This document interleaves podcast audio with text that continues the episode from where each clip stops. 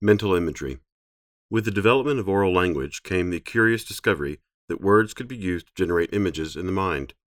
These mental images, if we reflect on them, are unlike anything we are familiar with in the world. We use the perhaps slightly misleading word image for them because some quasi pictorial mental images do seem like pictures. So much so that we can scan them with closed eyes, as though we are looking at a scene in reality.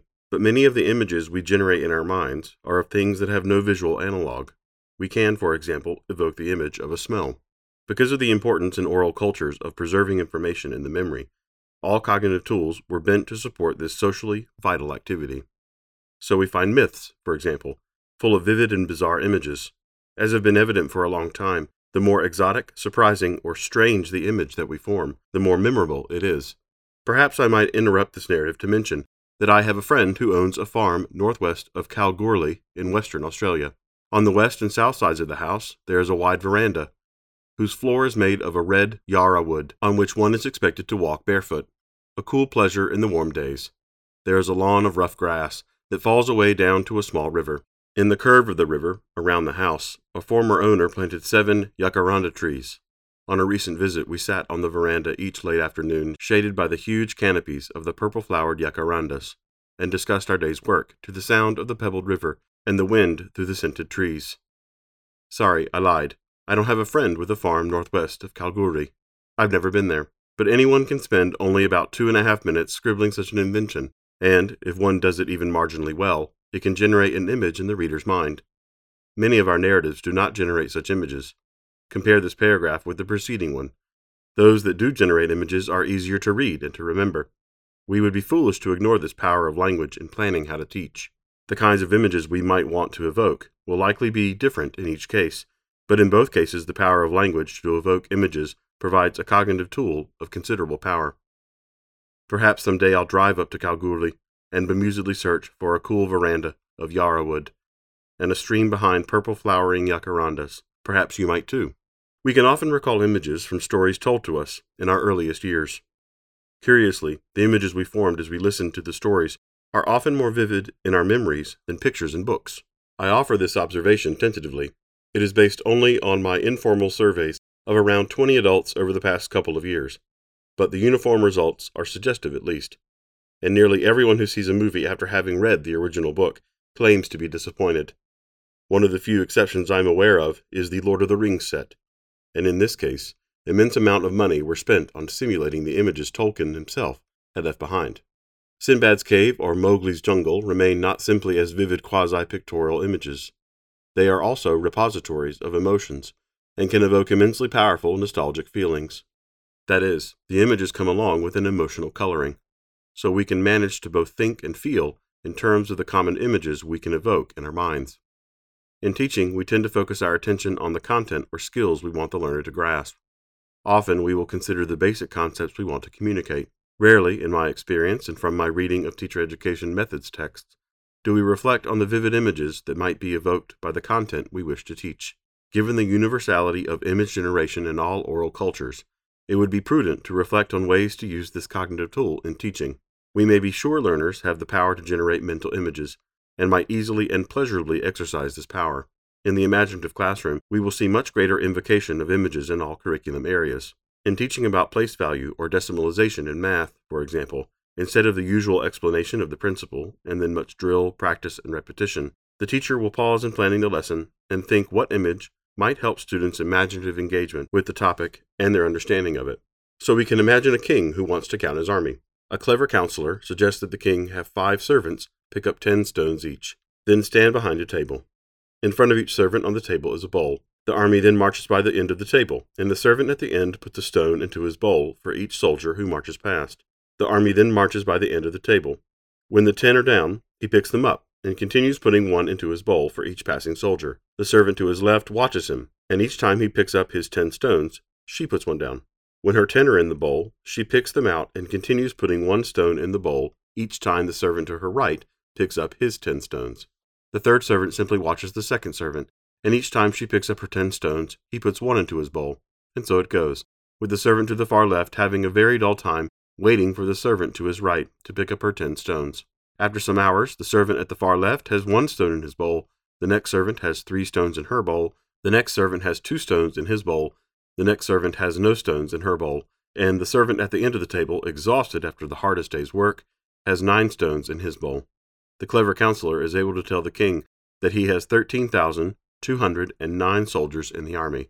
The drill and practice that follows such an image might involve the students counting themselves or other objects using such a method. It need not displace other techniques for teaching about place value and decimalization, but it does tend to make the topic vividly clear to students and meaningful and imaginatively engaging. Gossip. Gossip has come, disparagingly, to mean idle chatter or even malicious rumor mongering, talk of no social importance or seriousness. Gossip, as a result of old and discredited prejudices, was associated generally with the casual talk of women.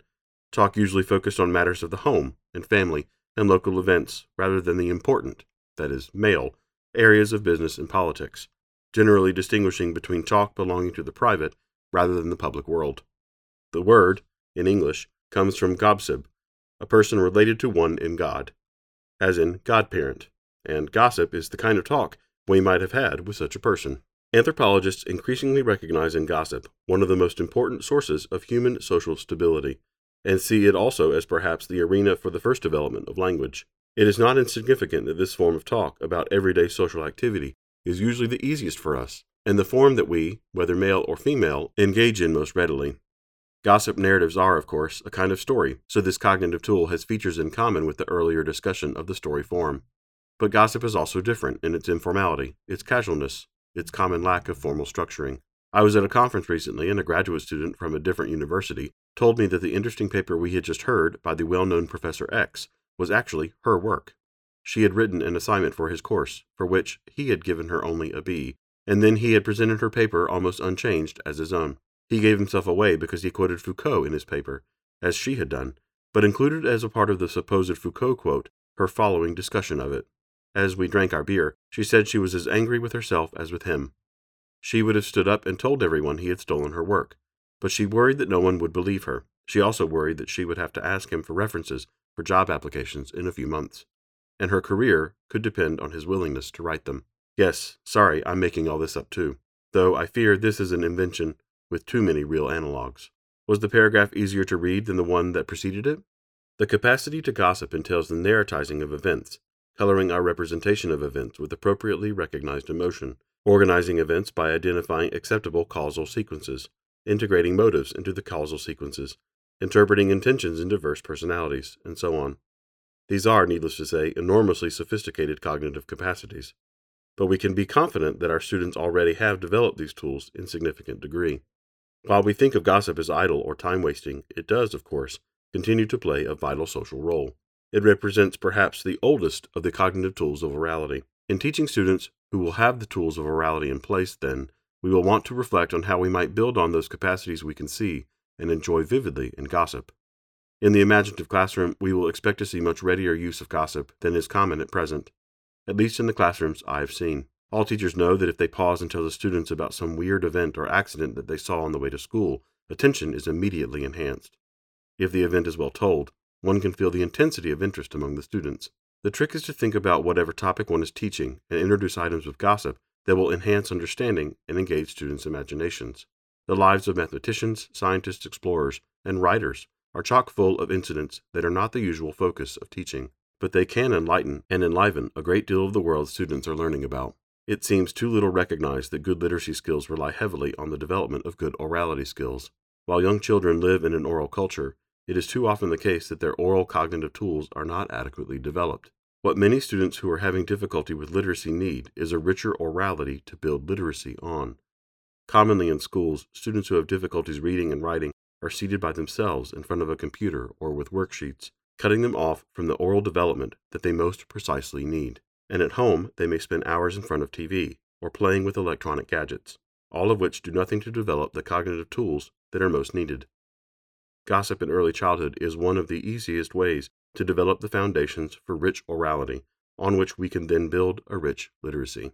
Good literacy skills rely heavily on the development of good orality skills. Play. Endless books and articles deal with the importance of play, so I don't need to repeat the wisdom about its educational uses. You will find better expressed elsewhere. Briefly, though, in terms of cognitive tools, play can develop a wide array of symbolic functions. Perhaps most useful, continuing the discussion of gossip, are those fantasy games children elaborate themselves, taking roles, spinning imaginary worlds, gossiping endlessly as they do so, making contractual arrangements about rules, and just having a really good time. One crucial value of play is the way it releases the mind to reflect back on the world. Again, it is a tool that develops that meta level of thinking. It helps us to think about the world in a way freed from the constraints that the world's normal forms, behavior, and everyday purposes impose on us. In play, we also learn crucial capacities of self control.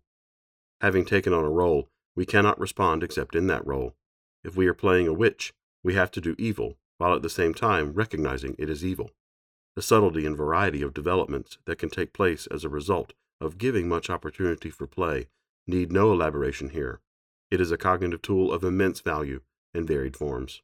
In Vygotsky's view, play commonly generates a zone of proximal development that draws the child on to develop higher levels of psychological functioning, improving memory, language, empathy, and reasoning. Vygotsky argued that in play, children function beyond their average abilities, as indicated by routine, everyday activities. Play provides a great experimental situation in which children explore the rules of their society and culture.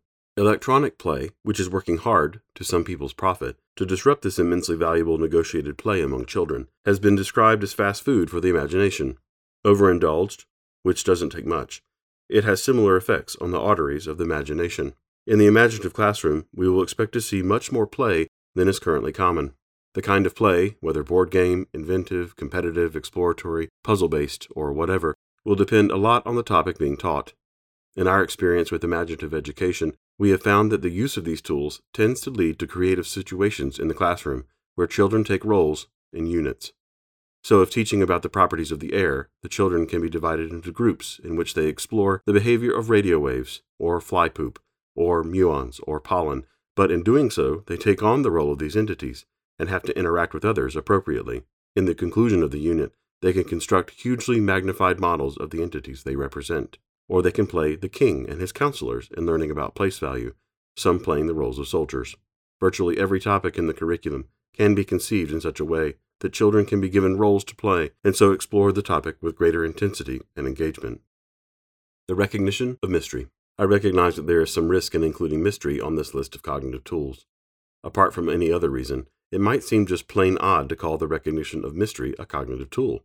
There is also a problem with the popular sensationalism that is associated with the use of the word, as in Mysteries of the Bermuda Triangle, or Mysteries of the Ancient World, though perhaps less objectionable is Mysteries of Nature.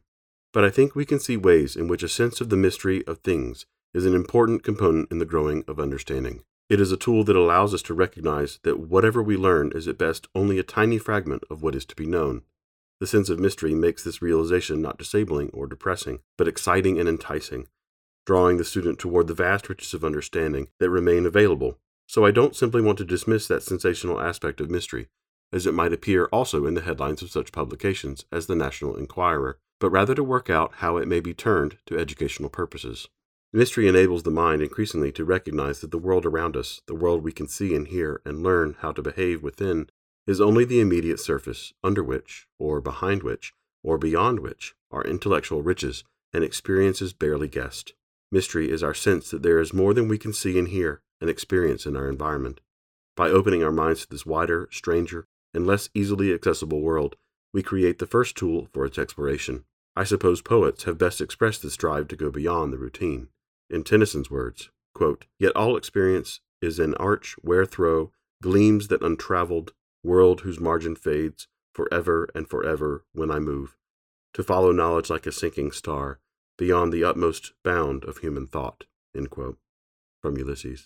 Mind you, Tennyson got it from Dante, whose Ulysses described his desire to quote, Shrink not from new experience, but sailing still against the setting sun, seek we new worlds where man has never won before us.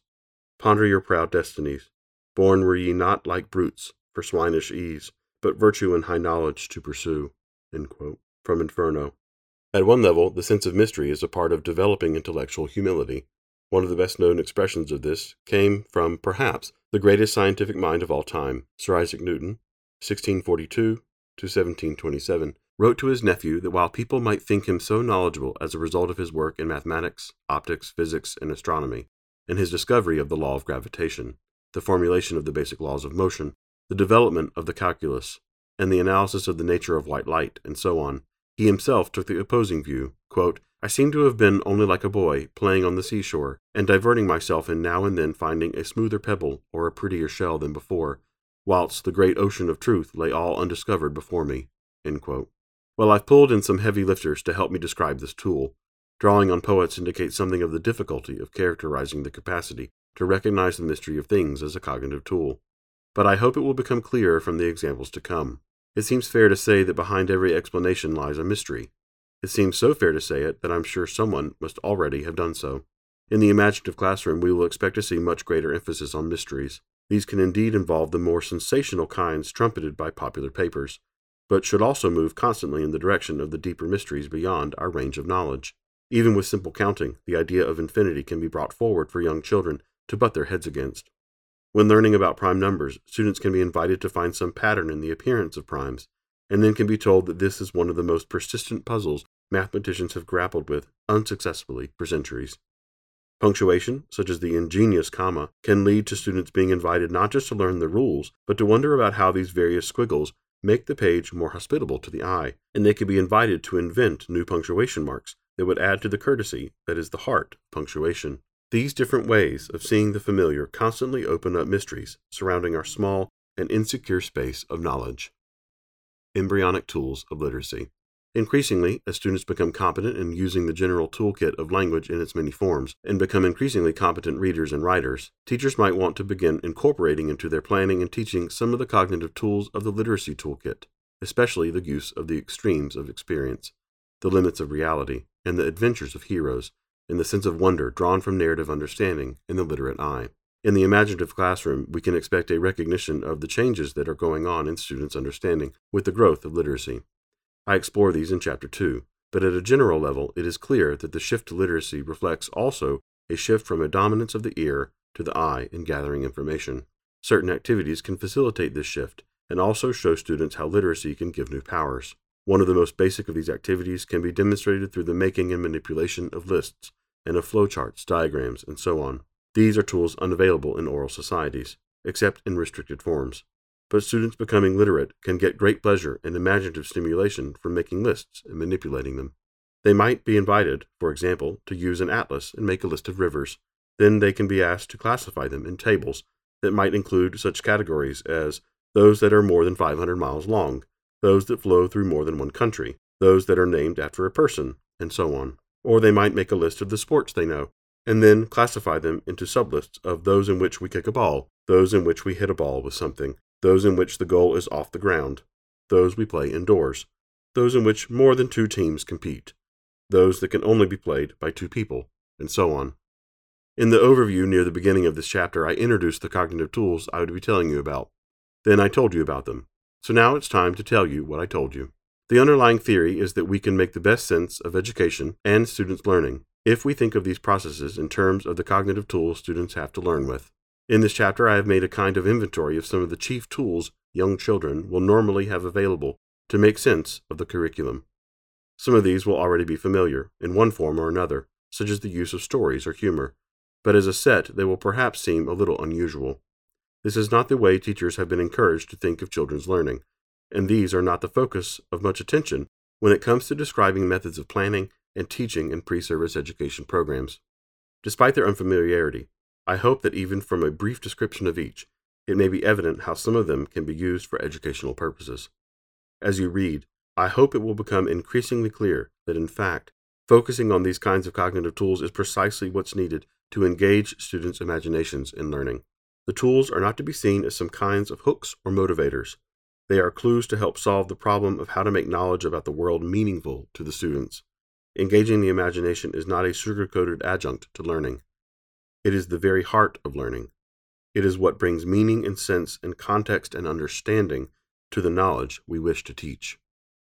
So, what I've told you about stories, metaphors, binary opposites, rhyme and rhythm and pattern, jokes and humor, mental imagery, gossip, play, and mystery are among the first important keys to some of those doors to our culture's riches, a set of auxiliary tools that fit onto the great tool of language itself.